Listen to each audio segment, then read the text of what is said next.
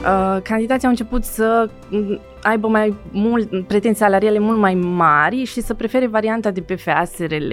Ok. Okay. Companiile încă nu sunt pregătite din punct de vedere legislativ să accepte să își transforme total modul de lucru sau uh, această variantă de colaborare. Uh, pretențiile salariale, deci dacă vorbim strict de CIM, de contract individual, Ok, de forma vorbim de o asta formă de, colaborare, angajare. Mhm.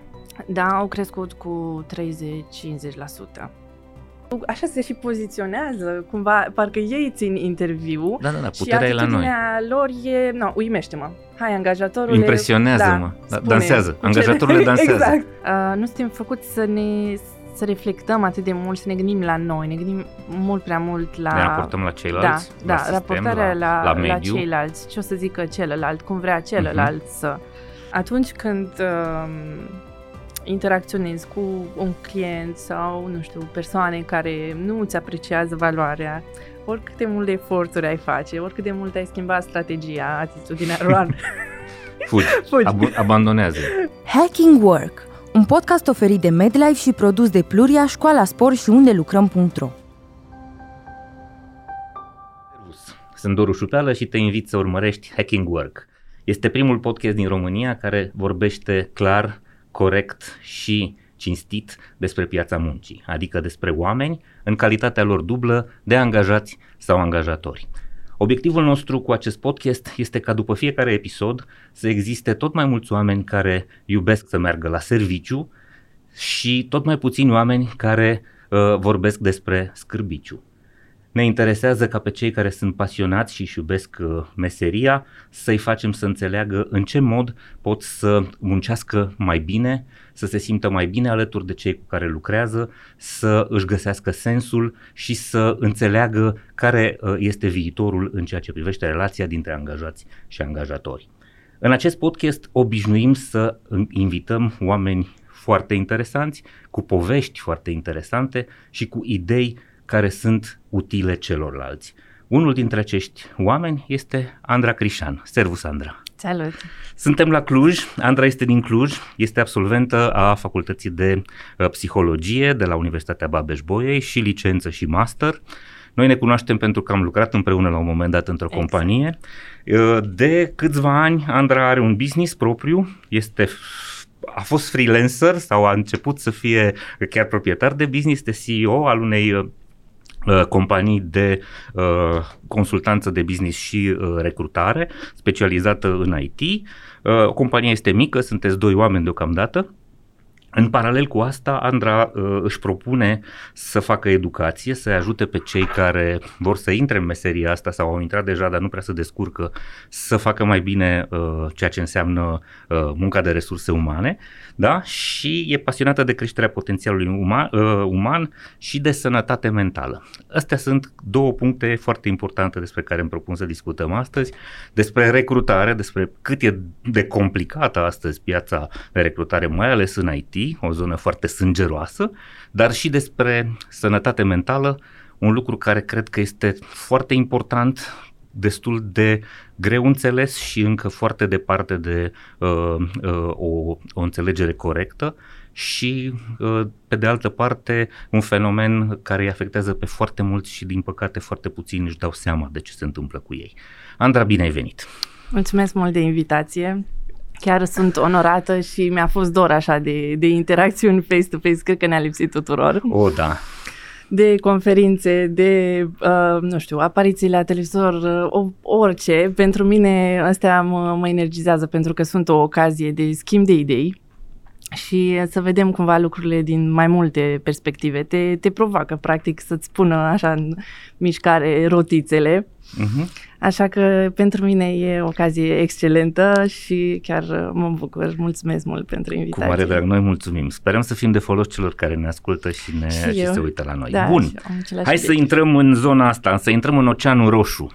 Uh, Teoria spune că uh, oceanele albastre sunt cele în care uh, navighezi de unul singur, nu prea sunt rechini, nu există pericole, uh, te descurci foarte bine și lucrurile sunt relaxate, pe când oceanele roșii sunt cele foarte aglomerate în care uh, există foarte mulți adversari și foarte multe pericole și cam toată lumea uh, atacă pe toată lumea pentru că nu e loc. Da? Sunt foarte multe specii agresive acolo.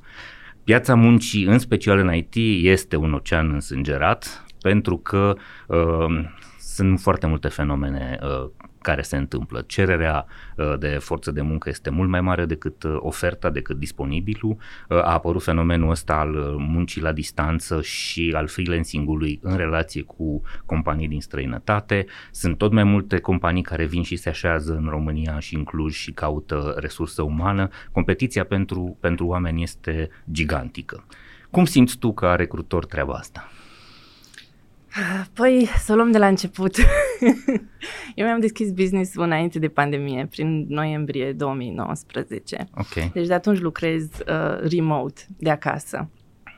Primul an a fost uh, foarte uh, lejer și cred că pentru toată lumea a fost așa o perioadă de acomodare. Uh, Uh, unii recruiter chiar afirmau că, băi, mai avem de lucru, avem și noi ce să recrutăm. Deci era un mare semn de întrebare dacă recrutăm sau Primul nu. an de pandemie. Da, uh-huh. s-au Toată lumea proiecte, uh-huh. s-au uh, închis uh, sedii. Încă erau prieteni din IT care mă sunau, Andra, a picat proiectul, ceva. găsește uh-huh. ceva. Deci un cu totul și cu totul alt peisaj. Asta a fost 2020. da, da, exact. După care în 2021 a fost așa un, un boom și cred că l-am, l-am resimțit în a doua parte a anului, a doua jumătate a anului. Uh-huh. A fost exact cum zici tu, un uh, război sângeros și cred că va continua, deci nu văd să se putolească apele. De ce? Pentru că piața s-a dezghețat, au apărut firme noi, de exemplu în Iași a venit Microsoft. Uh-huh. O să mhm. tot apară, sau chiar a apărut deja Deloitte, deci da, tot felul de... foarte mari. Exact, exact. Foarte mari. Și în Cluj se așează foarte mulți. Se întorc unii, uh, o bancă își reface centru și nu este Banca Transilvania, este altă bancă. Adică uh, cererea de forță de muncă va fi tot mai mare. Da, e o competiție acerbă și asta se vede și în uh, uh pozițiile deschise de recruiter, câte sunt. Uh-huh, deci uh-huh. E, e o bătălie. Uh, din păcate, va dura mai mult timp până să se împace cumva taberele. Până să se așeze. Pentru că noi încă mai avem de digerat, ok, ce s-a întâmplat și cum să ne adaptăm. Uh, candidații au început să aibă mai mult, pretenții salariale mult mai mari și să prefere varianta de PFA SRL. Okay. companiile încă nu sunt pregătite din punct de vedere legislativ să accepte să își transforme total modul de lucru sau uh, această variantă de colaborare. Nici nu cred că au voie, deci au fost multe amenzi pe topicul uh-huh. ăsta. Să transformi uh, o firmă care, nu știu, 100% angajați pe contract individual de muncă, să devină toți dintr-o dată pe PFASRL, e un subiect foarte delicat și... Presupun că motivul pentru care oamenii încep să ceară lucrul ăsta este financiar, da? Eu cred că asta e motivația în primul rând. Adică uh, scenariul este următorul. La stat plătești uh, mă rog, din suma pe care firma o alocă, plătește taxe și impozite, 40 și ceva la sută din suma mare, pe când atunci când ești un antreprenor, un mic SRL sau un PFA, taxele pe care le plătești statului în mod obligatoriu sunt mai mici, merg până, nu știu, 10-15%. Exact. Și atunci gândirea e pe termen scurt, nu te mai interesează contribuțiile care merg la sănătate, oricum ești supărat pe stat, repede îți faci o asigurare uh-huh. privată, ai rezolvat problema, nu te mai interesează pensie, cumva te gândește uh, să intri la pensie cât mai devreme. Deci o gândire pe termen scurt și orientată pe sume. Da, da. E la toți candidații așa sau este doar o categorie? Ah, e și la juniori, ceea ce pentru mine e foarte greu de um, conceput. Poate pentru că am fost învățată cu o gândire ceva mai conservatoare, adică adun experiență ca angajat într-o firmă și orientarea ta nu este pe bani de la început, e pe dezvoltare, pe a acumula skill-uri, să înveți, să găsești un mentor, cunoaște, să da, lucruri, exact. Să descoperi ce place, să devii să specialist și da, poate după 5-7 ani te gândești la ideea de freelancing. Și atunci a devenit o revoluție, cred că și uh, băieții de la Libertate din IT au mai pus un pic o să fie pe și foc. Ei, o să fie și ei invitații noștri i-au încurajat Da, există multe asta. mișcări de genul ăsta, da. Da, și atunci... Um, Na, lucrurile se complică oricum, pentru, tocmai din lipsa skillurilor, că trebuie să-ți găsești uh, clienți. Bine, cei de la Libertate în IT cumva promovează că te învață cum uh-huh, să uh-huh. Îți găsești clienții, cum să tu te cum prezinți. îi vezi? Ca pe adversari sau um, ca pe, nu știu, un fenomen paralel? Un, un, un război, război în, în direcția asta, dar eu cred că e nevoie de, de timp ca să se sedimenteze foarte multe uh, lucruri. Adică pentru mine pandemia și cred că pentru mulți dintre noi a fost așa un proces de autocunoaștere. Un șoc care a provocat da, un, un, un, șoc un pic de că gândire nu filozofică. suntem învățați să ne gândim care sunt la noi, care sunt nevoile noastre, în ce direcție vrem să mergem. Deci uh, procesul ăsta de autocunoaștere nu e încurajat, cred că nici din școală și nici uh, de, de părinți. Uh-huh. Și, din păcate, uh, a trebuit să învăț chestia asta the hard way. Așa că, nu știu, eu, eu n-aș încuraja pe cineva de 18-20 de ani să sară direct în freelancing. De ce? Pentru că pe mine, de exemplu, m-a ajutat foarte mult să schimb firmele. Să, da, văd să treci cum, prin mai multe categorii Cum se face business într-o uh, firmă gen startup, cum se face în corporație.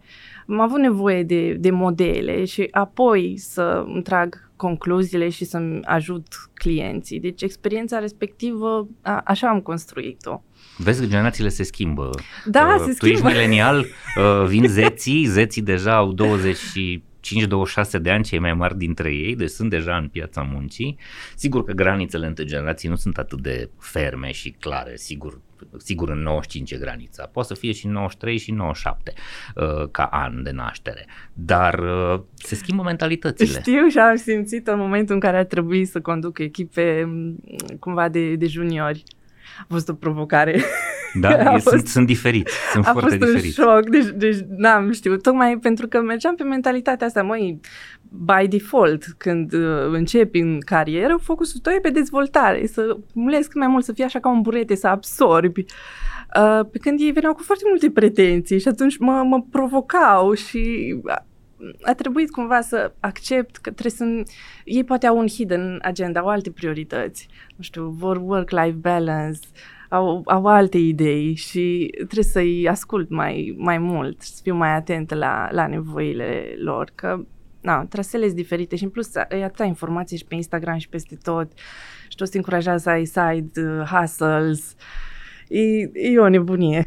Ok.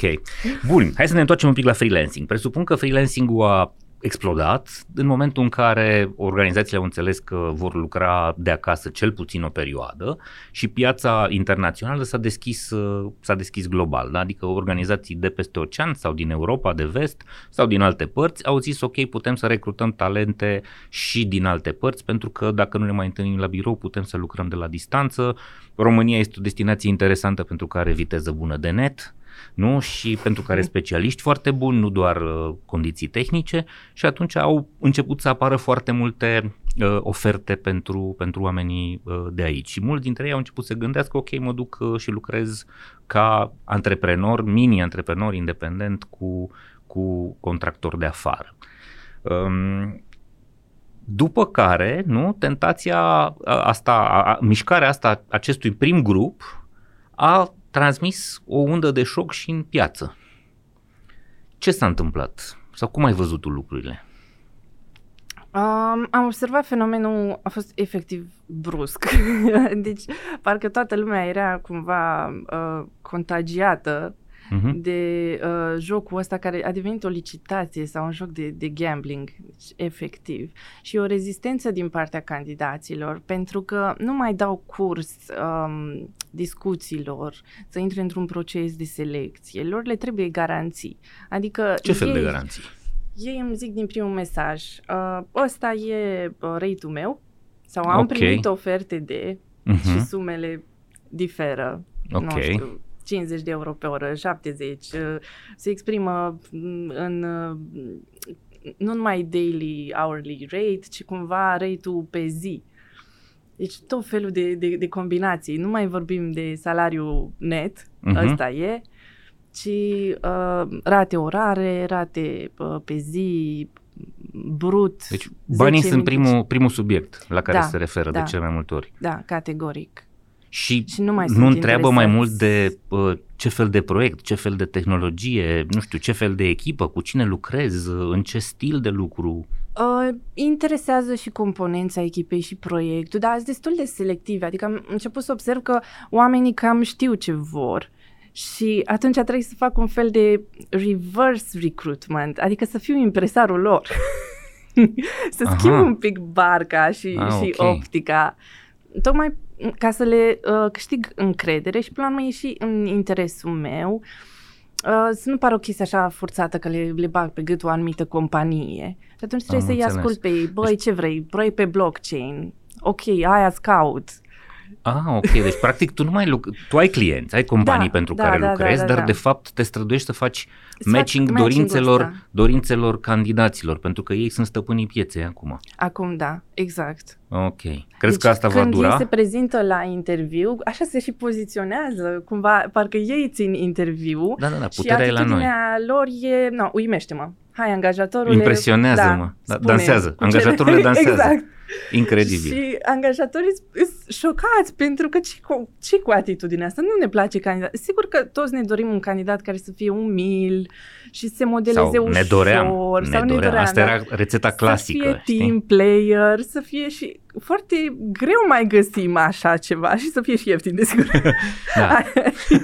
Eu sunt foarte bucuros că s-a întâmplat răsturnarea asta de putere, însă cred că s-a, s-a ajuns în unele situații mult prea departe. Adică am schimbat acum abuzul sau comportamentul abuziv și foarte dominat, dominator al organizațiilor care gândeau pe rețeta clasică nu-ți convine, mai am 100 la ușă, așa că taci și semnează, da? S-a ajuns în, în extrema cealaltă. Candidatul zice, băi, ia să vă văd, impresionați-mă, nu?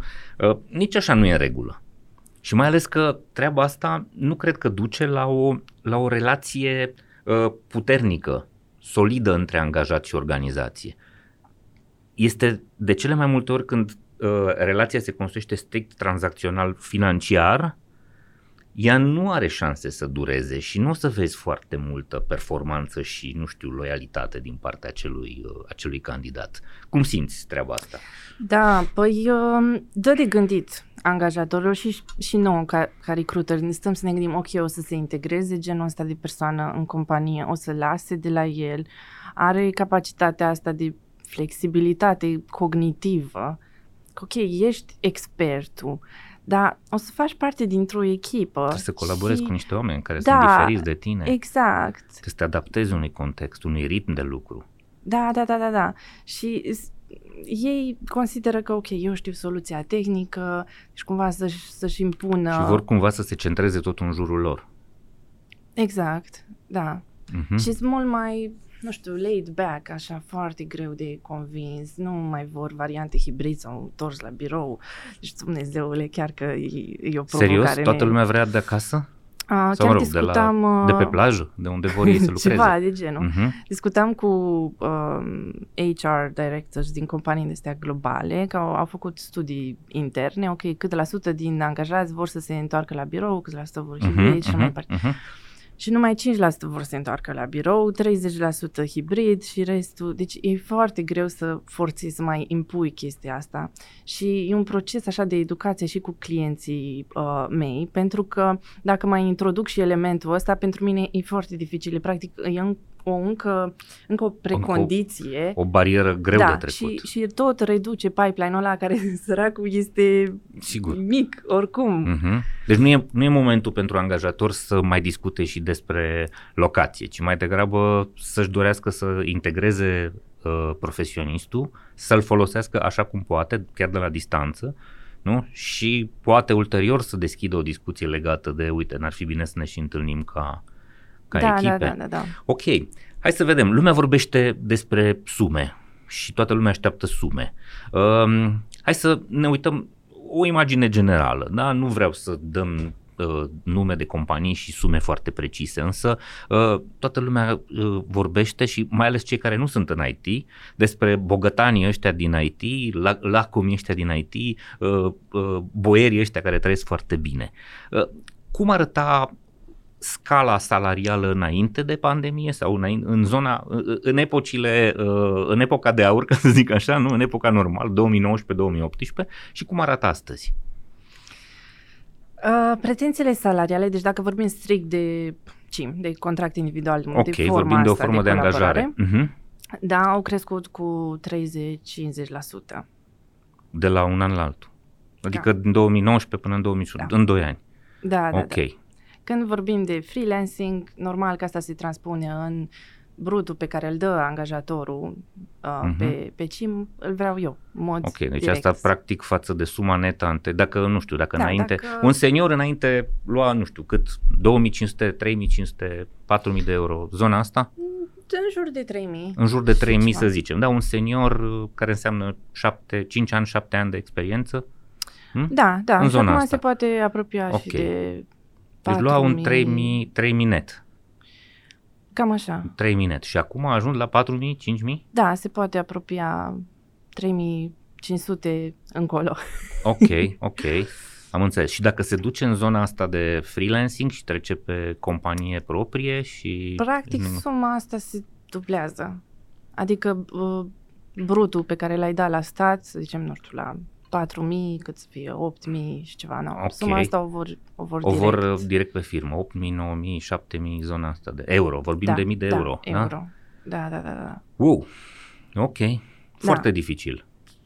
Cu atât mai dificil cu cât ei primesc oferte, adică din primul mesaj, că asta e, asta e diferența și acolo apare iarăși un motiv de uh, intrigă, de ceartă, e când recruterii internaționali din primul mesaj zic suma.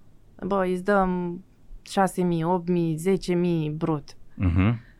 Și recruterii din România, noi, e o informație așa sensibilă. Nu te ajută. E, e Plus că greu nu, nu prea dai poți să mergi un- cu aceleași sume. da, și e foarte greu să dai un, un range. Nici nu-ți dorești ca omul să fie concentrat pe, doar pe suma respectivă și nu vrei să du- duci o bătălie că, bine, mi-ai zis că range-ul poate merge până acolo, eu intru în un interviu tehnic și după ce ies uh, uh, vreau maximum. Normal. Dacă Ok. okay. ai bugetul, de ce nu iau maximum? Păi stai că să vezi că nu ești chiar acolo, că uite mai ai uh, nevoie de timpul ăsta ca să recuperezi anumite aspecte și zone de îmbunătățire. Da, it's a never ending story. Hacking Work vă este oferit de MedLife, furnizorul național de sănătate al României. Ca angajator a mii de oameni și partener de sănătate pentru aproape 800 de mii de angajați, cel mai mare sistem medical privat din România știe că putem să ne facem bine doar găsind împreună soluții la probleme, având grijă de noi și de colegii noștri. Astfel, construim organizații sănătoase și un mâine mai bun decât astăzi. Împreună facem România bine.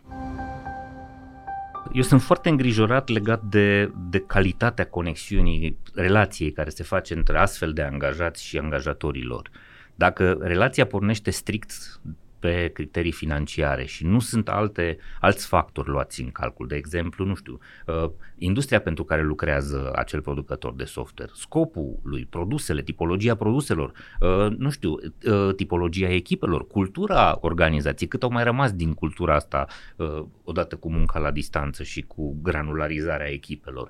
Uh, treaba asta crezi că poate să dureze, se construiesc relații durabile? Le recomanzi angajatorilor să ia astfel de, uh, de oameni din piață doar pentru că își rezolvă pe moment nevoia de a avea resursa asta umană uh, activă? Am observat fenomenul ăsta și e foarte uh, șocant că oamenii nu mai au uh, commitmentul ăla, nu-și mai au un angajament, deci chiar poate să plece din prima zi Uh-huh. sau din prima lună. Și efectiv nu puteam să înțelegem de ce nu, nu mai au răbdare și vorba și de juniori și de seniori, dacă nu știu, nu le convine ceva, oricum mai au încă 10 oferte pe, pe masă. Deci n-au răbdare nici măcar de onboarding-ul respectiv, să treacă, să vadă cum e proiectul, știi, și până acum lumea stătea în medie într-o firmă de IT cam 3 ani. Da. O să stai pe un proiect un an, doi, până te scârbeai de el, mai dura până... Da, până te săturai și schimbai. Da, acum la cel mai mic uh, lucru care, care te deranjează, gata, îl vezi uh, ca pe o mare problemă. Deci cu cât ai mai multe opțiuni, cu atât e mai ușor să... Întrebarea care vine uh, să completeze, uitându-ne din punctul celălalt de vedere, crezi că uh, organizațiile, companiile au reușit să se schimbe suficient de tare încât să se adapteze la noua uh, realitate? Vorbesc aici de modul în care își înțeleg relația cu oamenii, de procesele interne, de modul în care își coordonează uh, proiectele, de, uh, nu știu, de beneficii, de, de, de restul avantajelor pe care le oferă oamenilor astfel încât să fie atrăgătoare. Eu cred că e un proces de durată. E nevoie de... Și pentru creierul uman, e nevoie de cel puțin șase luni să Mhm. te redresezi. Da, mai pentru companii unde, nu știu, erau obișnuite și cu creșterile salariale, se făceau la un anumit timp. Da, Nu aveau așa niște, din, niște uh, bugete anticipate, un Da, 5-10% anual, ceva de exact, genul ăsta. exact. Și acum, dintr-o dată, Trosc. Exact. Dai, dai un bonus eventual, hai că mai faci mărire o dată de două ori, dar e un ritm mult prea accelerat ca să uh, împaci ambele tabere. Bun, vorbim de jucătorii activi. Eu cred că există totuși, adică jucătorii activi în piața, în piața muncii, vorbim de profesioniști, dar cei care vin să vâneze sume. Rechinașii, sau cum le spunem, da? oamenii care vin strict pentru, vin, caută oferte strict pentru, pentru bani. Crezi că există, pe de altă parte, și cealaltă categorie a celor pasionați de muncă, de tehnologie, de care nu neapărat ignoră zona financiară, dar care se uită mai degrabă la uh, aspectele astea ce țin de cum arată echipa, cum arată organizația, la ce produse lucrăm, uh, ce proiecte avem, nu știu, în ce modalitate lucrăm, lucrăm în stilul ăsta sau în stilul celălalt. Există și astfel de candidați. Uh, cu siguranță. Eu uh, reprezint acum uh, și o companie de produs pe zona de healthcare Uh-huh. și asta a prins foarte bine, adică e un subiect uh, hot. E un subiect Industria fermit. asta Ok, industria a sănătății, crescut. tehnologie în sănătate. Da, exact. O companie este uh, internațională sau este cu capital e, e autohton? internațională. Ok, E- și s-a așezat în România, Da, are În sediu Cluj. în România, în Iași. în Iași. Ok. În Iași. Uh, dar uh, ce fac ei interesant și foarte catchy este partea asta de um, softuri care sunt uh, ajută practic la desfășurarea studiilor uh, clinice.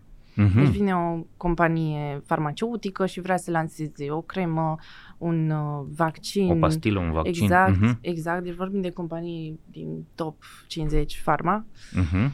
Și practic softurile sunt dezvoltate și de echipe uh, de români și faptul că contribui la un scop mult m- Scopul mai mare, contează. da, îți- Mhm. te țin suflă așa Zi- o zici energie, că ai reacționează un, oamenii la asta. Ai un impact. Simți asta în, uh, da, la candidați? Da, da, da, da, da, da. Mhm. Crezi că e o chestie emoțională sau rațională sau uh, ține strict de contextul ăsta? O suntem speriați, ne-am speriat cu toții că am putea muri, nu? Adică atunci când a apărut virusul și nu exista niciun fel de soluție și am fost și încuiați în case două luni sau trei luni de zile, uh, ne-am pus și problema asta. Bă, dacă s-a gătat, până aici e o fo- povestea noastră. Poate să aibă și treaba asta un, uh, un impact în, în interesul lor pentru astfel de Da, eu așa cred. Că e și, e și contextul, dar no, e mult mai atractiv decât să dezvolți, nu știu, un, un joculeț. Zici, Ceva pe zici că, entertainment. ok, Mie- noi știm că industria românească de software uh, are o mare componentă de servicii, care înseamnă outsourcing, da? Și asta știm că este, pe de o parte, bun, bună platnică, pe de altă parte, nu e foarte uh, uh, juicy sau foarte atrăgătoare munca în astfel de organizații. Da? Și sunt foarte mulți oameni, cei dintre cei pasionați de tehnologie, care își caută companii cu produs propriu.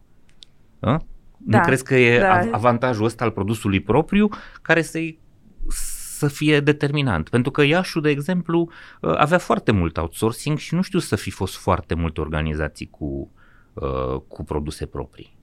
Poate asta îi atrage. Sunt, Sunt? sunt, sunt. Bine, aici o să fiu subiectivă, eu chiar am o afinitate față de companiile Acum de toți produs. ne iubim clienții, cu siguranță. Adică ai noștri sunt cei mai buni. Și copiii noștri sunt cei mai buni. Nu? Și rudele, părinții noștri sunt cei mai buni. Da, bine, într-o firmă de, de produs uh, vezi lucrurile așa, parcă cap-coadă. Ai Mhm, toate mhm. departamentele. Și ai și Vezi sentimentul cum, că, uh, că poți să contribui mai mult la treaba aia cu ideile tale. Dincolo de ce lucrezi tu, strict liniile de cod, nu? Mai ales când se face designul acelui produs. Asta e un lucru atrăgător. Da, da, da. Mă gândeam la uh, podcastul de... De fapt, nu la podcast, la documentarul Da? uh, Șeruit de tine. Uh, Cel uh, făcut de recorder la da, Cluj. da, da, da, Mhm, da, da, da, mhm. da. Da, Exact, deci acolo dilema outsourcing versus produs. a fost o discuție și cred că este, uh, opinia mea este că uh, pe măsură ce lucrurile se vor mai așeza în piață, vom vedea tot mai clar două categorii de profesioniști în piața asta, oamenii pasionați de munca asta, de tehnologie, interesați să inoveze, să creeze valoare nouă, să facă produs, să intre cu un produs pe piața globală și cred că oamenii ăștia vor fi uh, mai valoroși și mai bine plătiți și ceilalți care văd uh, profesia asta doar ca o sursă de bani. Sunt foarte mulți oameni, trebuie să fim onești, sunt foarte mulți. Am văzut interviuri, inclusiv ieri, uh, în, în, în video pe care l-a, l-a făcut Recorder, profesori de la uh, informatică, de la Babeș Boi, spuneau, oamenii tinerii vin aici pentru da, bani. pentru bani. Da, sunt foarte mulți oameni care intră în profesia asta nu neapărat pentru că au o pasiune pentru tehnologie, pentru informatică, pentru uh, limbaje de programare, ci mai degrabă au un interes de a avea o viață confortabilă, uh, prosperă. Eu cred că se va rupe la un moment dat piața asta, oamenii ăștia uh, care sunt doar interesați de bani vor continua să fie bine plătiți, dar nu vor fi cei mai bine plătiți, ci munca intelectuală, creativă, care realizează produs, va ajunge să, uh, să recompenseze mai bine efortul. Pentru că efortul, calitatea efortului este diferită. Și cumva se va face uh, această, uh, această așezare la un moment dat. Crezi că cei care intră cu mindset-ul ăsta strict financiar pot să se transfere în categoria cealaltă? Să descopere că au și un interes pentru Mm, mi-aduc aminte de o conversație cu, cu un client pe tema asta. Ei observau o diferență între persoanele care au, n-au terminat o facultate tehnică, uh-huh. nu știu, au terminat orice altceva, sociologie, whatever, da.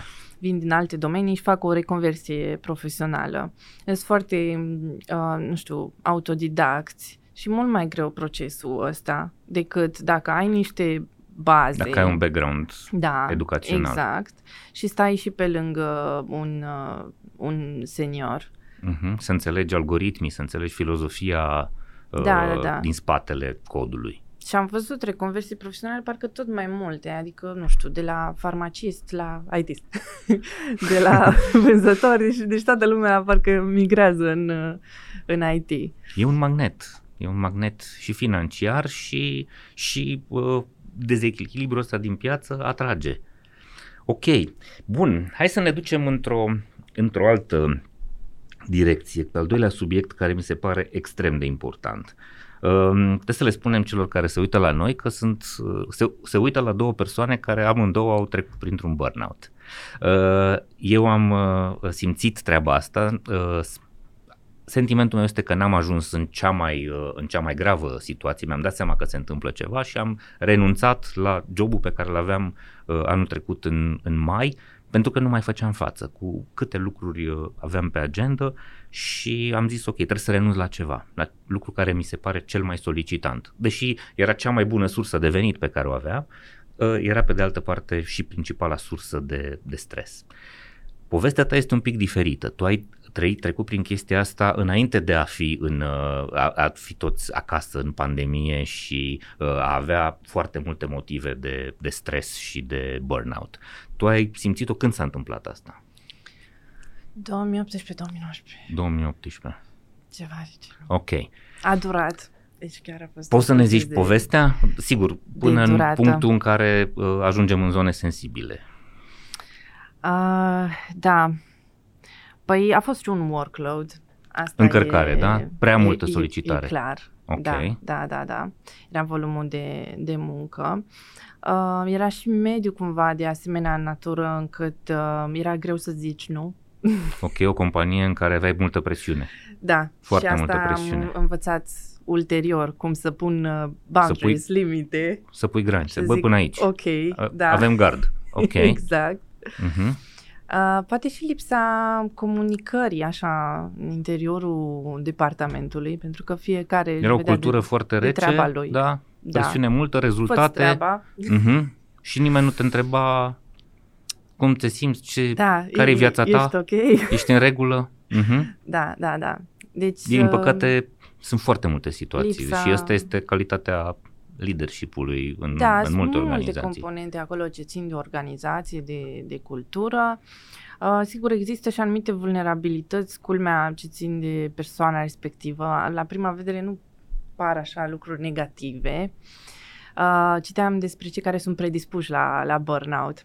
Uh-huh. Și de obicei sunt cei care starurile companiei, cei super dedicați, care dau totul. Ah, oamenii pasionați. Uh-huh. Da, da, da. Care ard pentru, pentru Exact. proiectele Și cam lor. ăstora le mai dai de lucru. Că, uh, Da, da, că îi se vezi, poate. uite, bă, e harnic și duce, ia mai pune Da, da, Aha. ăștia mai cer de, de, de lucruri și li se dă. Și o cam cer. Da, da, și-o da, cam cer. exact. Ok. Și durează să intri într-un burnout. Bine, poate fi un burnout ăsta episodic, nu știu, o lună, două. Dar uh, poate fi un burnout de durată, dureze vreo șase luni până se În cazul tău, cum a instalează fost? toate simptomele. Cred că a durat cel puțin un an până să găsesc o soluție. Ok. Și Cât le- de repede ți-ai dat seama că e ceva în neregulă? Um, sincer, nici nu știu. În, în câteva luni. Deci a durat luni? Da, pentru că era, simptomele respective se, se cumulau așa ca un bulgăre. Mhm. Mm-hmm. Nu-ți dai seama. Ah, Erai ok, tot este timpul o în creștere priză. graduală, da, este o creștere graduală și zici că, mă, e un fenomen de moment. Hm. Da, zici, nu, cum ați Am mai înțeles. anxioasă, mai... Uh, Ok, poate și vremea, Mai poate lentă, și, da, nu, da. timpul, ok, Da, s-a da. obosit, n-am fost în concediu, Și după aia vin, pac, insomnii. insomnie. Hai, o- e foarte important să-i ajutăm pe cei care ascultă și se uită la noi să înțeleagă că s-ar putea să li se întâmple și să nu-și dea seama că uh, ar trebui să tragă niște clopote, niște semnale de alarmă. Hai să vedem, deci insomnie. Da, asta e un element Ok. comun. Uh, după care sunt gândurile obsesive că ți-e foarte greu să te deconectezi de la muncă. Te Mhm. duci în vacanță, zici că te ajută un concediu, stai o săptămână, două, o lună, tu ești tot și te timpul gândești tot conectat acolo, acolo. tot acolo. Da, creierul tău nu mai poate să se mai detașeze. Să evadeze din... Da, să facă switch-ul înspre, Din pereții înspre organizației. altceva. Pur și simplu Mhm. în mintea ta încă se derulează scenarii L-am legate sunat de pe muncă. ăla, trebuie să-i Da, trimit lui oare ăla, dacă nu știu făceam ce. așa, oare dacă- Aha, Și nu, nu mai poți scăpa din Ok. chestia asta. groaznic. Uh, după care e o chestie de depersonalizare. Cumva te, te desprinzi uh, de nu știu, ești spaced out, poate că e un cuvânt. Ești, ești rupt. Se vede și în ochii tăi, uh, bine așa îmi spuneau cei din că jur. ești pierdut, că ești sunt în alt cumva film. ochii super ațintiți, așa, pironiți. Ah, ok, ok. Deci tu, tu ești acolo fizic, zombie. dar psihic nu ești. Ok, da, ești- ești exact, zombie. Ești, ești Mhm. robotizat, total. Ok. Um, ce ar mai fi? Atacuri de panică. Deci de asta e, e foarte greu de pus un diagnostic. Și culmea e că uh, diagnosticul ăsta de burnout a apărut târziu în manualul psihiatrilor, introdus chiar în mai 2019. Pentru că se suprapune uh, cumva cu episoade depresive, de anxietate, deci astea sunt codurile pe care le folosesc. Ok, oricum psihiatrii. granițele între lucrurile astea nu sunt atât de ferme. Nu sunt. Și, Și dintr-una poți să dai în alta foarte ușor și nici, adică e, e cam bancul ăla. Ce preferi? Uh, Depresie, anxietate sau uh, burnout? Mm, E cam tot aia. Dar seamănă foarte mult cu um, un, un alt, o altă tulburare, post-traumatic stress disorder, Mhm. care o vedem la militarii care lucrează în... uh, În nu zone de știu, război. Exact, Mhm. da. Și când, când, Când se revin, întorc de parcă acolo, sunt tot timpul așa uh, încordați, de parcă pericolul e iminent, chiar dacă nu există. Tu ai impresia că tot timpul da, o soția, să... soția mea îmi povestește foarte des de bunicul ei care a uh, trăit al doilea război mondial și a stat aproape un an și ceva în, uh, în uh, prizonierat în Rusia. Și uh, la 10 ani, 15 ani distanță de momentul când s-a întors, nu mai vorbim de faptul că s-a întors și avea jumătate, un sfert din kilogramele cu care plecase, da? un om foarte mare, venise un țâr de om, uh, inclusiv la 10-15 ani după aia avea momente când se trezea noaptea și fugea să se ascundă în fân, în, uh, în, uh, în, în șură, pentru că vine dușmanul. Deci atât de, de dur este... Da, da. Cam așa Ok. e și recuperarea. Se zice că durează 2-3 ani.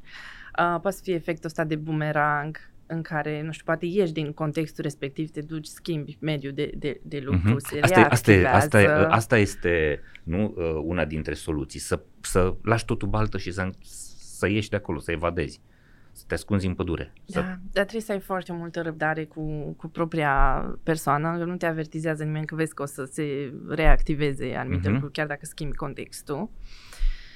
Uh, o să continui cu probleme de concentrare, uh, de focus, de reglare emoțională. Uh, a trebuit un pic să studiez și partea asta neurologică, ce se întâmplă la nivelul creierului, pentru că este un dezechilibru chimic. Și uh, în situații grave, un dezechilibru chimic se, se tratează prima dată cu, cu medicație. Ai nevoie de serotonină, de uh-huh. Uh, să fii acolo Să ca te să fii echilibrezi funcțional, parametrii. să te, Mhm. exact, să-ți echilibrezi uh, parametrii. Parametrii funcționali, da? Da, da, da. Și asta se simte la nivelul creierului. Uh, amigdala este centrul care reglează uh, emoțiile. Se modifică în dimensiune, se slăbesc anumite uh, conexiuni între amigdale și alte regiuni ale Și creierului. vorbim de amigdala din creier, nu cele care da, se nu. operează la copii.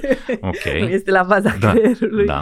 Uh, la fel, zona pref- uh, prefrontală de- din față este uh, responsabilă de luarea deciziilor, de evaluarea riscurilor și aceasta este afectată la nivelul cortizolului, care e hormonul stresului. Um, ei bine, în mod normal, când apare o situație, un stresor, uh, cortizolul crește, deci ești uh, Mhm. în uh, alertă și funcționează așa pentru că e un, un mecanism de supraviețuire, e uh, acel mecanism fight or flight, deci te pune No, bun, la persoanele cu burnout crește foarte mult și rămâne prea mult la cote ridicate, ca apoi să scadă brusc. Na, asta poate să ducă și la atac de cord ul- ulterior, deci uh, sunt implicații, cum să zic, în, în lanț. Nu te-ai aștepta să aibă uh, efectele astea. Deci e o problemă super serioasă, uh, probabil încă e stigmatizată, puțină lume vorbește despre, despre ea Da. și Da, Nu. aș insista să spun celor care uh, se uită la noi că a pățit acest lucru un om care a făcut 5 ani de psihologie. Da? 5 ani de facultate și a trecut prin zona teoretică care acoperă zona asta. Dar sunt mulți terapeuți care uh, la fel nu identifică bine Mhm. problema asta. Pentru că știm teoretic, ne duce un manual, astea sunt uh, simptomele, nu știu, cinism, uh, detașare, epuizare, bla bla. Dar nu-ți vine să crezi în momentul în care vezi o persoană de genul ăsta că e praf, e legumă, e absolut inaptă și nu mai funcționează, nu știu, exerciții de relaxare, uh, sport. Uh, nu, nu. Deci Da, da, chiar da, e da, de, nevoie este fracție de... la picior de lemn. Ce, de, Da, dintr-un punct da, încolo da, ce faci da. nu are niciun, niciun Da, Dumnezeu, e niciun nevoie de o contribuție. colaborare super bună între un medic, psihiatru și un, un terapeut. Și dincolo de asta Prima ai dată nevoie de verificat sprijin asta. din, din cel puțin două direcții. Sprijinul organizației să te înțeleagă colegii că ai intrat în zona, colegii și șefii. Băi, omul ăsta trebuie sprijinit și înțeles și familia. Da, și și mediul, sistemul uh, de familia plus mediul extins, prietenii. Da? Uh, noi avem problema asta în România. Credem că uh, un om care are o tulburare psihică e- trebuie dus la spitalul de nebuni. Confundăm foarte mult uh, uh, lucrurile astea și uh, considerăm chiar că este o rușine să ai uh, o, să recunoști că ai o problemă.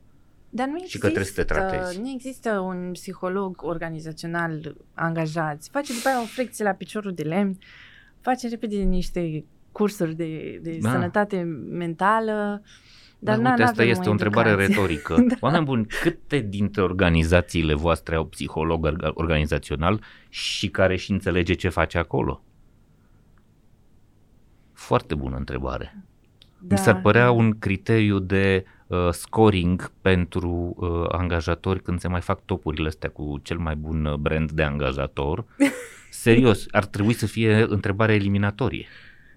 Și cred că sunt foarte puține organizații care au treaba asta. Bun, uite, uh, ca să înțeleagă lumea uh, în ce situație suntem, a- a- vorbim despre treaba asta pentru că uh, lucrurile sunt foarte grave. Am în față datele rezultate dintr-un studiu făcut în 2020 și publicat în 2021 în revista The Lancet, cea mai cunoscută și mai puternică revistă de cercetări medicale din lume. Spune așa, este un studiu făcut în 204 țări, cauze, uh, cazurile de uh, depresie uh, majoră au crescut cu 28% în 2020. Sunt plus 53 de milioane de cazuri în lume. Deci crescute cu 28% din cauza pandemiei și a urmărilor ei. Munca de acasă, munca la distanță, izolare, uh, stres. necunoașterea faptului, mă, uh, incertitudine, cum se rezolvă treaba asta cu, uh, cu pandemia, uh, dar o să revenim la ce înseamnă munca de acasă și presiunea asupra, asupra oamenilor. Cazurile de anxietate majoră au crescut cu 26%, sunt plus 76 de milioane de cazuri în lume. 70% dintre cazurile noi sunt femei. Deci femeile au fost cele mai impactate. Uh, cei tineri au fost afectați mai mult decât cei mai în vârstă. Poate pentru că n-au trecut prin uh, atât de multe experiențe în viață prin care au trecut cei în vârstă. Uh, și uh, uh, țările care au avut rate de infecții ridicate sunt și cele mai uh, uh cu COVID, sunt și cele mai afectate. Bun, acum să vă mai spun niște lucruri, pentru că e foarte important. Uh, Uh, există un studiu care a apărut în septembrie 2021 și în Harvard Business Review, dar este o cercetare făcută de Microsoft. Microsoft a luat uh, a pus toate aplicațiile Microsoft care rulează pe, uh, pe laptopuri să facă niște statistici. Și a rezultat cam așa. Munca ce ține de colaborare. Imediat după, după ce a apărut pandemia, lockdown-ul, munca de acasă. Ce s-a întâmplat? Uh, munca colab- colaborativă, adică e mail mesaje instante, uh, apeluri telefonice, uh, apeluri video, a crescut ca volum cu 50% în timp. Deci, volumul la care am fost expuși de mesagerie, de comunicare, de stat în conexiune cu ceilalți, nu să te concentrezi pe munca ta, a crescut cu 50%. colaborarea, adică sarcinile astea care nu țin efectiv să-ți faci tu treaba, ci să vorbești cu ceilalți, să-i ajut să, să faci ședințe, că ocupă 85% din timpul celor mai mulți profesioniști din lume. Deci 85% din timpul pe care îl petrecem este petrecut în ping-pongul ăsta de informație cu, cu ceilalți. Statisticile arată, există o aplicație, se cheamă Rescue Time și a fost instalată pe uh, sute de mii de uh, dispozitive ale, uh, ale multor oameni, da? uh, arată că în cei mai buni dintre noi, cei mai performanți dintre noi lucrează o oră și 15 minute efectiv într-o zi. Restul e nebunie. Volumul apelurilor video s-a dublat, mesajele instant, uh, traficul de mesaje instant a crescut cu 65%. Sunt date rezultate din Microsoft, din, din fiecare laptop. Au numărat numărul de mesaje care, uh, care intră. E îngrozitor. Treaba asta o trăim cu toții, am trăit-o cu toții, sau cei mai mulți dintre noi. Nu ne dăm seama cât de mult poate să ne lovească la tărtăcuță. Cum facem să-i convingem pe oameni să meargă, sau măcar în prima dată să-și pună problema, să întâmplă ceva nasol cu capul meu? Cum ar trebui să, uh, să, să-i facem să ajungă, măcar să, să, să fie preocupați de propria sănătate mentală? Uh, într-adevăr, au crescut. Uh, asta discutăm și cu specialiștii din uh, sănătate mentală, în funcție de câți volumul de pacienți care uh, raportează astfel de, de, uh-huh. de probleme, de uh, anxietate, depresie și așa mai departe. Într-un fel e normal, pentru că n-am mai ex- experimentat o astfel de uh, situație. Există date care arată că ne-am și adaptat, cum ziceam, creierul are nevoie de șase luni, un an să, să înțeleagă ce se întâmplă cu el. Uh-huh. Da, într-un nou uh, ritm. Și cred că problema a fost pentru că ieșind uh, din uh, mediul ăsta de, al biroului în care interacționăm și acolo e o anumită dinamică, ne-am trezit uh, acasă cumva într-o confruntare cu noi înșine. Da. adică am început să ne punem probleme. Uh, exact ce ziceam, ce ne dorim, în ce direcție, care sunt nevoile noastre. Uh, Uh, bineînțeles, asta s-a răsfrânt și asupra relației uh, familiare, poate. nu știu, unii au uh, Am descoperit că avem copii, da. Am descoperit că nu ne place colegul de cameră. Da, sunt foarte multe situații de genul ăsta. Da, da, da. Deci eu, bine, n-aș zice tulburare, da? E un proces de adaptare uh-huh. la noile condiții. Um, și pe mine cumva m-a, m-a forțat să mă recalibrez. Uh-huh. un pic să, să mă întorc la mine, să citesc cărți care să mă ajute să-mi identific care sunt valorile mele. Până atunci poate nu pusesem problemele, problemele astea. You just do your job. Da. și din inerție, pur și simplu, uh, așa, automat. Nu, da. nu stai și nici nu suntem făcuți, din păcate. Aici sunt... Uh, niște chestii culturale foarte bine rădăcinate de secole, uh, nu suntem făcuți să ne să reflectăm atât de mult, să ne gândim la noi, ne gândim mult prea mult la... Ne raportăm la ceilalți, da, la da, sistem, raportarea la, la, la, mediu. la ceilalți, ce o să zică celălalt, cum vrea celălalt uh-huh. să... Și, și ar fi cazul să fim un pic mai egoiști din punctul ăsta de vedere. Da, da, exact Asta ce ziceam, de setarea limitelor. senzațional de bune, incredibil de bune pe care le-a adus virusul ăsta este faptul că foarte mulți oameni au ajuns să se gândească la care e sensul uh, vieților și uh, ce e important pentru ei. Și uh, ceea ce se întâmplă acum cu schimbările astea din piața muncii are ca rădăcină exact treaba asta. Uh, șocul pe care probabil am avut foarte mulți că este o, uh, un pericol mortal la ușă și nu avem nicio uh, soluție pe termen scurt, da? ne-a dus să ne întrebăm, băi, asta a fost viața mea, asta a fost, asta e tot filmul? Mm, cam sărac. Ce am făcut în tot filmul ăsta? Uh, am muncit 10 ore pe zi și de mine când mă mai ocup? Când mă ocup? Uh, de ceilalți din jurul meu, când mai trăim, când ne mai bucurăm de copii, de rude, de părinți, de prieteni. Și uh, toată treaba asta a provocat o schimbare de mentalitate. Oamenii vor să pună viața lor pe primul plan în loc de uh, profesia lor mai ales în contextul în care uh, există deja uh, ceea ce se cheamă gig economy, ai mai multe surse de venit posibile, nu mai trebuie să depinzi de un singur angajator și un singur salariu, mai ales că avem, foarte cei tineri cel puțin, au pătura asta de bunăstare garantată de părinților. Suntem după uh, câteva zeci de ani în care n-am mai avut războaie, n-am avut suferință, toată lumea a, a acumulat, nu putem să ne plângem că uh, e foamete cum era în, uh, uh, acum zeci de ani. Deci uh, oamenii se duc către direcția asta, e un lucru minunat, e un lucru foarte bun. Însă, pe de altă parte, există foarte mulți care sunt încă în situația asta în care uh, presiunea mediului și presiunea uh, relației profesionale îi face să nu-și mai aparțină, să nu-și mai dea seama unde sunt și în ce direcție se duc. Să fie zombi. Da, deconectarea de la propriul uh, sine Uh-huh. Sigur, au fost aspecte pozitive, exact cum ziceai, unii au investit foarte mult în cursuri, uh, să-și dezvolte noi uh, skill-uri, poate au descoperit pasiuni noi, hobby-uri, gătit și așa uh-huh. mai departe. Dar exercițiul ăsta de autocunoaștere, uh, nu știu, pe mine m-a, m-a lovit așa, poate prea târziu. Adică, unul dintre regretele, probabil cel mai mare regret al meu, e că nu am investit în dezvoltarea uh, personală cu tot background de psihologie, uh-huh. am... Uh, dezvoltare personală. Lumea vorbește foarte mult de dezvoltare. Ce înseamnă asta? Să as- acumulezi noi uh, abilități? Să știi să faci mai multe lucruri? Eu zic că pornește de la să te cunoști pe tine însuți, să, okay. să, să știi care sunt valorile tale. Eu în lucrez ce tu? la uh-huh. asta împreună cu, cu un mentor, sunt ghidată, dar mi se pare că am început procesul târziu. De ce? Pentru că um, am avut diverse roluri de uh, elev, da. student, uh, da, fică, da, da. cumva astea erau, erau am fost standard. niște piese pe o linie de producție, nu, am, nu ne-a băgat nimeni în seamă ca persoane. Da, Corect. pur și simplu bă, trebuia să asimilez uh, informații din da, diverse domenii, bureți. dar n-am stat să-mi pun probleme. Îmi plac, asta mă interesează. Ești chestia asta, cum adică ai nevoi proprii? Da, adică, da, da, da, da.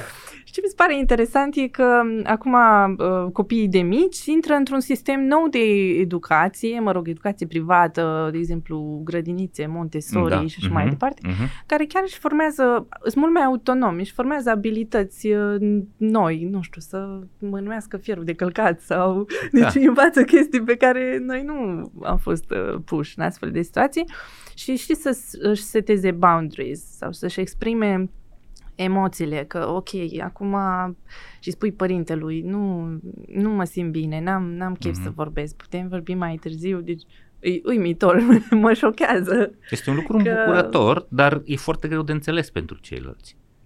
Da, da, și da. comportamente mine... de genul ăsta uh, vedem și la granița asta dintre mileniali și zeți, nu? Când e, se spune despre zeți, despre cei care sunt mai tineri de 26 de ani, 25 de ani, că sunt generația Mimimi, da? e despre mine, what's in it for me, care e treaba, ce mi este, da? sunt mult mai uh, ego, egocentrici sau egoiști din punctul ăsta de vedere.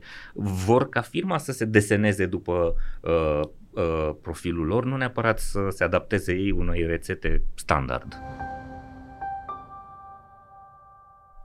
Organizațiile performante sunt în primul rând organizații sănătoase, iar asta înseamnă angajați sănătoși, fizic, psihic și relațional.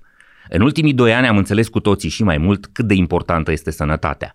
Astăzi, abonamentele de servicii medicale sunt cel mai important beneficiu non-salarial dorit de către angajați.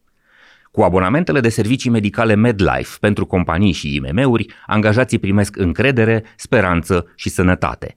Ei au acces la un întreg ecosistem medical care include spitale, laboratoare, clinici, hiperclinici, farmacii și cabinete dentare, unde mii de medici, asistente și infirmieri sunt acolo pentru ei zi de zi.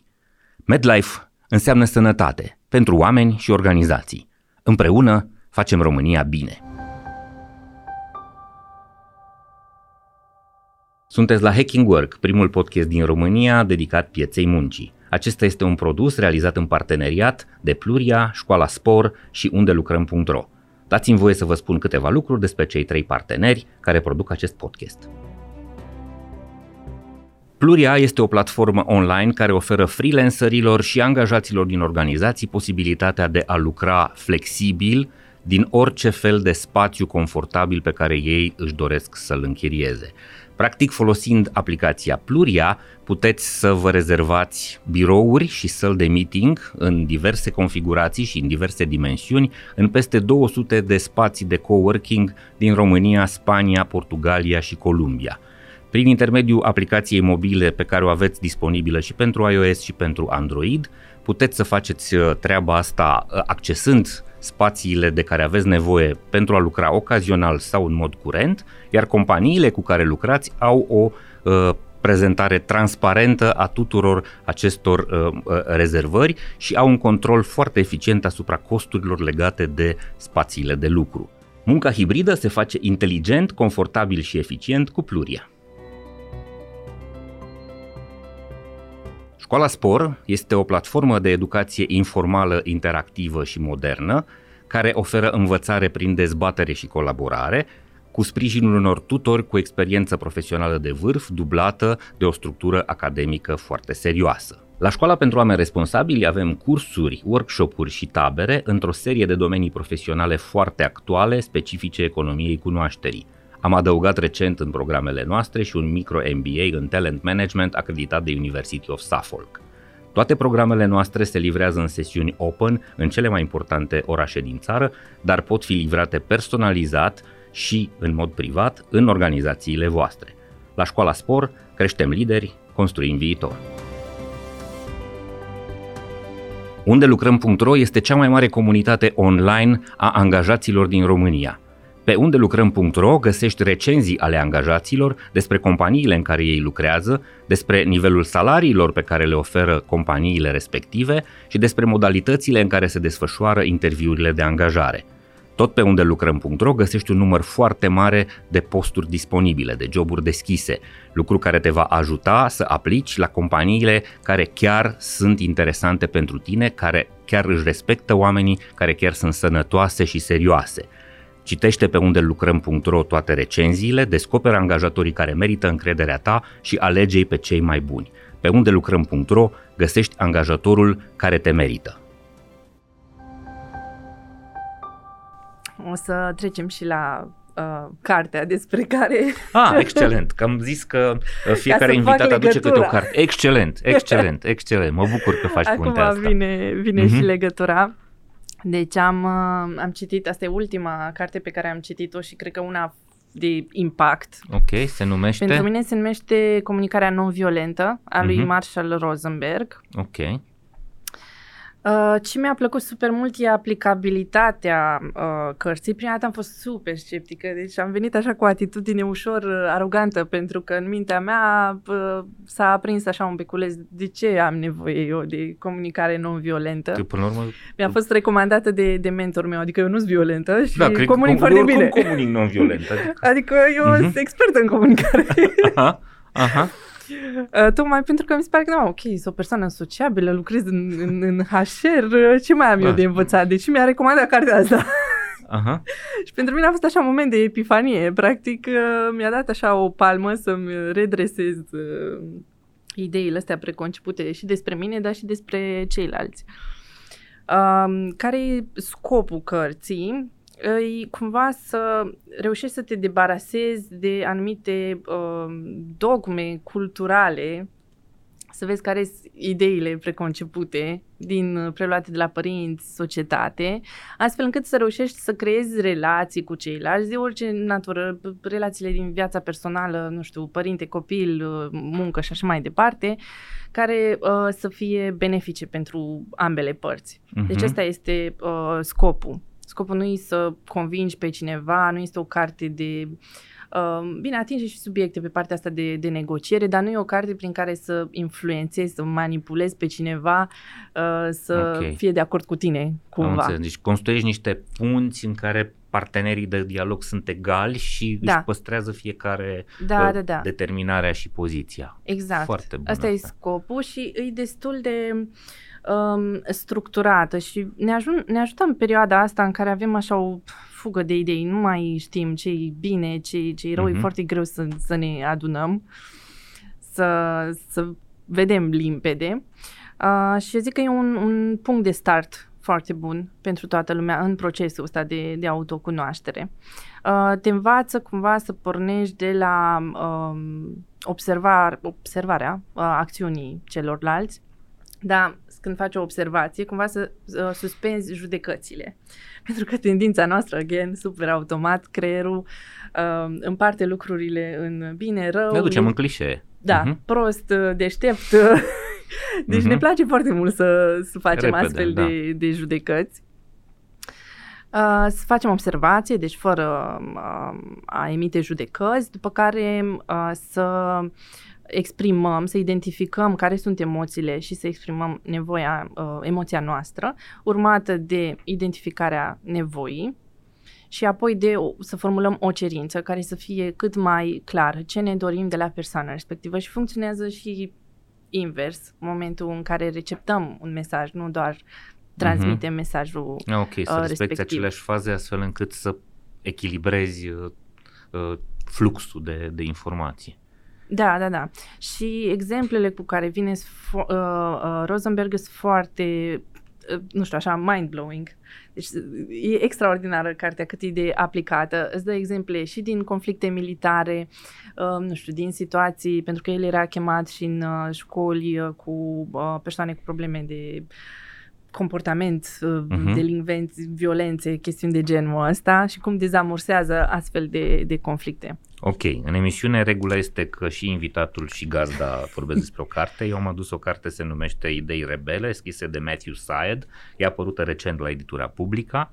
Este o carte în care, care pornește de la constatarea că uh, foarte capabilele servicii americane de uh, informații n-au fost în stare să-și dea seama, să interpreteze corect toate informațiile și semnalele pe care le-au avut despre ce se pregătea la 9-11. Uh, au avut toate datele pe masă și nu și-au dat seama ce pune ea la cale. Uh, pornind de acolo și-au dat seama care e cauza. Toate serviciile de informații americane la momentul uh, respectiv erau formate din oameni identici ca background cognitiv.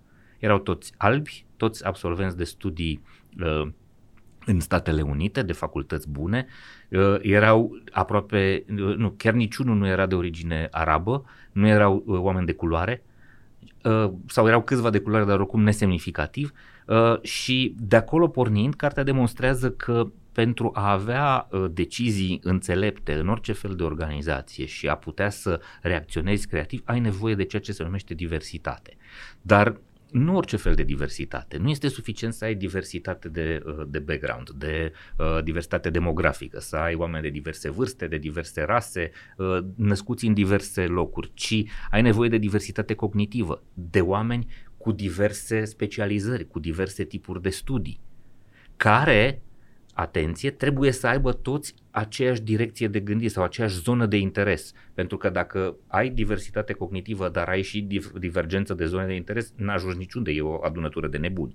Um, E un lucru foarte important. Cartea are foarte multe povești interesante și cred că este o lecție extrem de utilă pentru orice uh, conducător de la cea mai simplă echipă până la cea mai uh, complexă organizație. Dacă nu reușești să faci diversitate cognitivă în echipele tale, capacitatea ta de a inova și de a răspunde uh, creativ la provocările tot mai mari ale uh, zilelor noastre este nulă. Și te pomenești că ți intră niște avioane uh, pe geam și ți aruncă tot în aer. Cam asta se poate întâmpla. Deci vă recomand Idei Rebele, este o carte extraordinară. Vorbește la un moment dat foarte interesant despre ceea ce înseamnă siguranță psihologică un factor pe care foarte puține organizații știu să-l prețuiască uh, și care este determinant, este elementul cheie strategic la Google. Google are rezultatele pe care le are pentru că principalul lucru de care se ocupă este ca oamenii să aibă siguranță psihologică. Nimeni nu are nicio jenă să spună ideile acolo și uh, să se teamă cumva că râde cineva de el sau că este uh, respins pentru orice prostie ar spune. Asta e un lucru foarte important. Bun, ne apropiem de final și uh, urmăm un, uh, un ritual. Am vorbit de carte. Uh, am, eu cer invitațiilor pe care am să ne spună și o temă inedită. Un subiect despre care crezi că se vorbește prea, prea puțin sau deloc, dar care e important pentru momentele astea prin care trecem. Um, un subiect, poate un pic o să, o să revenim la, la el, uh, e legat de echipele virtuale uh-huh. și de impactul um, neapărat al pandemiei, ci de munca asta. Munca asta la distanță. Remote versus uh-huh. face-to-face. Uh-huh. Cred că e, e super important. Uh, sunt studii care arată că echipele care lucrează face-to-face și așa îi recomandat în anumite situații, lucrează mult mai bine sub forma asta, interacționând uh, direct, numai în situațiile în care avem um, idei uh, inovative, probleme complexe, deci acolo chiar e recomandat să se întâlnească. Și cu atât mai mult în uh, situațiile în care formăm echipe noi da. Ca nu să știu, că să... e team building, că e o delegație, uh-huh. trebuie cumva să, să aibă interacțiuni. Prezența, prezența tuturor funcționează magic în, în onboarding mai ales. E un, toată lumea trebuie să se cunoască cu toată lumea și să înceapă să formeze o echipă. Dacă nu putem face chestia asta, o soluție ar fi um, e un, un termen numit schmoozing. Uh, se referă la faptul că Uh, avem interacțiuni informale și povestim un pic despre pasiunile noastre, deci uh-huh. să dezvăluim celălalt latura asta umană ca să se creeze uh, da. o conexiune, știi? Deci nu prezentarea aia uh, e cu Tărescu, are da, câți ani, o să fie nou de asta mi-aduc aminte că în ultima, în ultima organizație în care am fost angajat, uh, uh, aveam un obicei foarte bun, o dată pe lună, uh, colega noastră care se ocupa de uh, echipă, de, uh, de, de oameni, ne cerea să-i trimitem trei uh, informații secrete despre noi și făcea un quiz la care participau toți colegii și uh, aveai patru opțiuni de răspuns la fiecare afirmație și trebuia să ghicești care Dumnezeu, nu știu, și-a spart capul de patru ori când era da. copil, a, a avut șapte fracturi, a furat 100 de kg de cireșe de la vecini, toate nebunile pe care la un moment dat sau lucruri care ni s-au întâmplat și care erau uh, rare. Eu, de exemplu, vorbeam uh, despre câte amenzi de circulație am luat, că eu uh, apăs destul de multe ori uh, pedala de accelerație. Uh, trebuie să-i recunoști și de cele mai multe ori descoperi uh, lucruri despre oameni pe care n-ai cum să le știi. Treaba asta, tehnica asta de a face descoperiri descoperirea asta distractivă și interactivă mi se pare extrem de valoroasă și se face foarte simplu. Foloseam Kahoot și uh, într-o oră aflam foarte multe lucruri despre colegii noștri, plus că întrerupeam uh, concursul. Era o competiție, nu uh, conta cine câștigă până la urmă, ci ne întrerupeam de multe ori și ziceam, dă-ne detalii, spune-ne, dă-ne, spune-ne toată povestea, cum s-a întâmplat, de ce s-a întâmplat și așa se construiesc conexiuni foarte puternice între, între oameni, știind și micile uh, secrete, care nu sunt lucruri uh, dubioase sau care te pun în, uh, într-o, într-o situație de, uh, de vulnerabilitate. Da? Bun. Da, ar crește, ar crește coeziunea și elementul ăsta de we feeling, de identitate, de grup. Uh-huh. Pentru că se, se pierde ușor când și crezi la ceea ce distanță. este trist este că toate aceste lucruri trebuie să se întâmple organizat și în timpul de lucru. Experiențele astea fac parte, experiențele astea de creare a coeziunii care nu sunt neapărat uh, direct productive, nu muncești în acele ore, ele sunt extrem de prețioase pentru randamentul și pentru performanța oamenilor pe termen lung. Din păcate, foarte puține organizații înțeleg că trebuie să investească mult din timpul oamenilor în a recrea aceste conexiuni care s-au, s-au rupt sau au devenit foarte fragile uh, din cauza muncii la distanță și a șocului pe care l-am trăit cu toții. Și a da. instabilității din piață, se schimbă uh, foarte mulți oameni în organizații, vin foarte mulți oameni noi. Oamenilor noi din organizațiile este foarte greu să se integreze, nu îi cunoști, lucrezi la distanță cu niște oameni, habar n-ai cine sunt. De cele mai multe ori. Foarte multe organizații merg pe, um, cu focus pe return of investment. Deci pe lucrurile tranzacționale Contabili. nu văd valoarea Contabili. interacțiunilor de, de genul ăsta. Adică e pierdere de timp. Eu am foarte mulți prieteni contabili uh, și am uh, foarte mulți prieteni juriști, inclusiv soția mea este juristă, dar uh, ex, uh, de multe ori spun, dacă lași contabilii și juriștii să stabilească uh, strategia și direcția, s-ar putea să nu te duci în cea mai bună în cea mai bună direcție.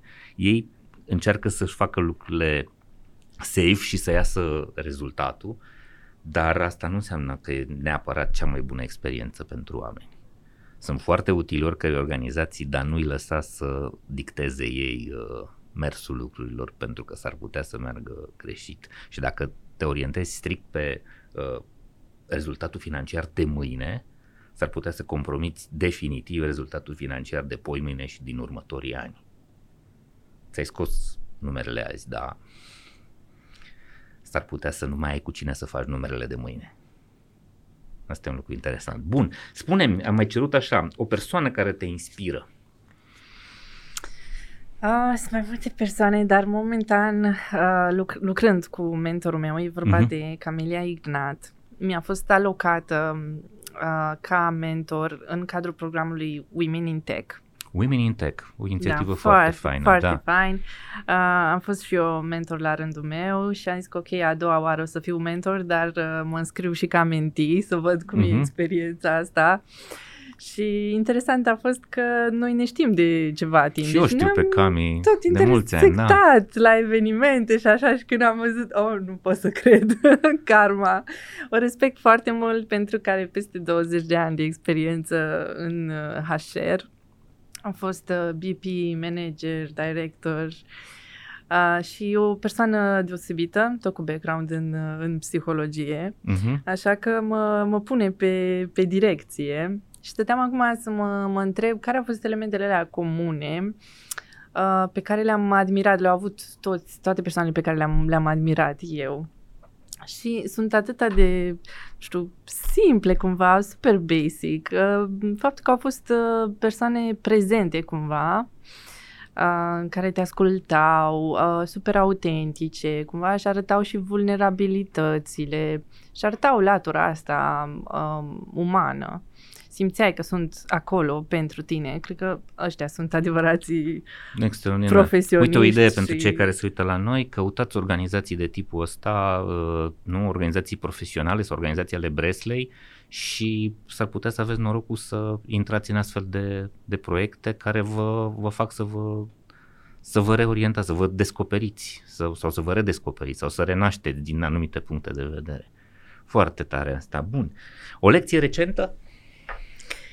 Sunt multe. Mi-am făcut, okay. uh, făcut o listă. O agendă. Ah, ok.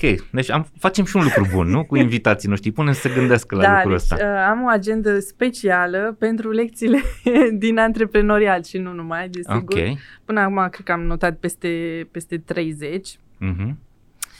Um, una dintre ele este atunci când um, interacționezi cu un client sau, nu știu, persoane care nu îți apreciază valoarea, oricât de multe eforturi ai face, oricât de mult ai schimba strategia, atitudinea run.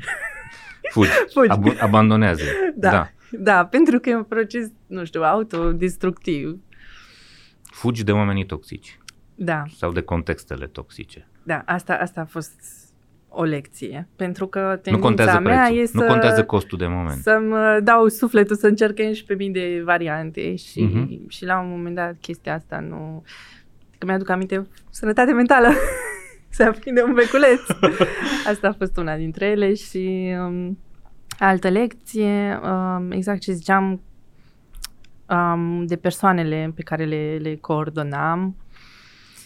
Nu poți să schimbi o persoană și asta am învățat și de la terapeuta mea, oamenii care vin în terapie. Dacă ei nu-și doresc chestia asta, uh, oricâte eforturi ai face tu, it's not going to work au nevoie de un anumit, e nevoie de un timing ca să li se Și timing și de uh, motivație in, in, intrinsecă, să aibă interes să facă da, treaba asta. motivație, uh, dorință, efort, nu toată mm-hmm. lumea e dispusă să, să facă chestiile astea.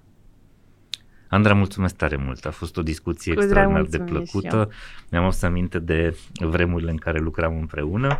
Uh, oameni buni, uh, dacă v-a plăcut acest episod, vă rog frumos să ne lăsați mesaje, să vă abonați, să le dați acest conținut și prietenilor sau uh, cunoscuților voștri, să ne scrieți dacă credeți că sunt idei sau oameni uh, remarcabili uh, pe care ați vrea să le uh, aducem aici la masă și să le promovăm către uh, ceilalți. Până la episodul uh, viitor, ardelenește vă urez să aveți spor, să ne vedem sănătoși, voioși și mintoși. Servus! Hacking Work, un podcast oferit de MedLife și produs de Pluria, Școala Spor și unde lucrăm.ro